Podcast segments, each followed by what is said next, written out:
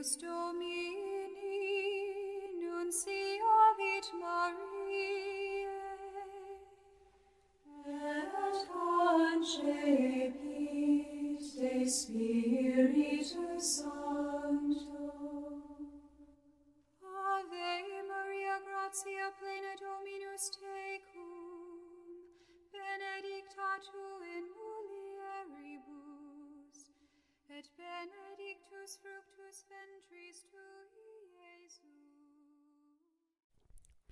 20 de dezembro de 2022, terça-feira, quarta semana do Advento. Evangelho de Lucas, capítulo 1, versículos do 26 ao 38. O Senhor esteja conosco. Ele está no meio de nós. Proclamação do Evangelho de Jesus Cristo segundo Lucas. Glória a vós, Senhor. No sexto mês, o anjo Gabriel foi enviado por Deus a uma cidade da Galiléia chamada Nazaré a uma virgem, prometida em casamento a um homem chamado José. Ele era descendente de Davi e o nome da virgem era Maria. O anjo entrou onde ela estava e disse: Alegre-te, cheia de graça, o Senhor está contigo. Maria ficou perturbada com estas palavras e começou a pensar qual seria o significado da saudação. O anjo então disse-lhe: Não tenhas medo, Maria, porque encontraste graça diante de Deus. Eis que conceberás e darás à luz a um filho, a quem porás o nome de Jesus. Ele será grande, será chamado Filho do Altíssimo, e o Senhor Deus lhe dará o trono de seu pai Davi. Ele reinará para sempre sobre todos os descendentes de Jacó, e o seu reino não terá fim. Maria perguntou ao anjo: Como acontecerá isso, se eu não conheço homem algum? O anjo respondeu: o Espírito virá sobre ti, e o poder do Altíssimo te cobrirá com a sua sombra. Pois o menino que vai nascer será chamado Santo, Filho de Deus. Também Isabel, tua parenta, concebeu um filho na velhice.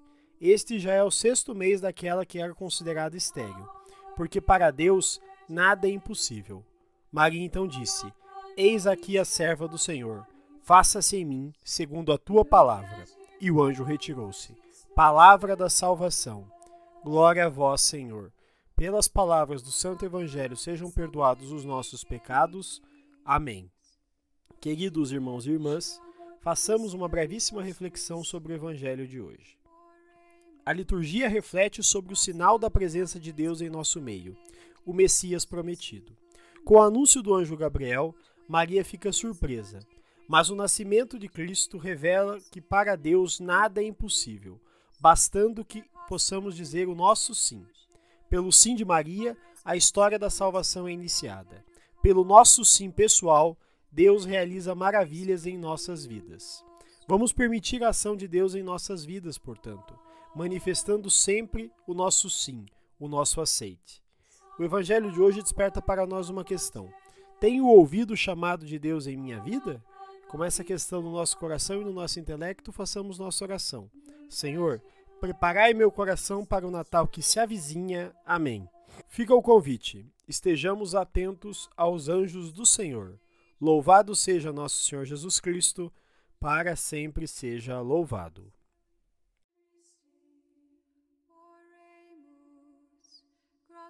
Tuam Domine mentibus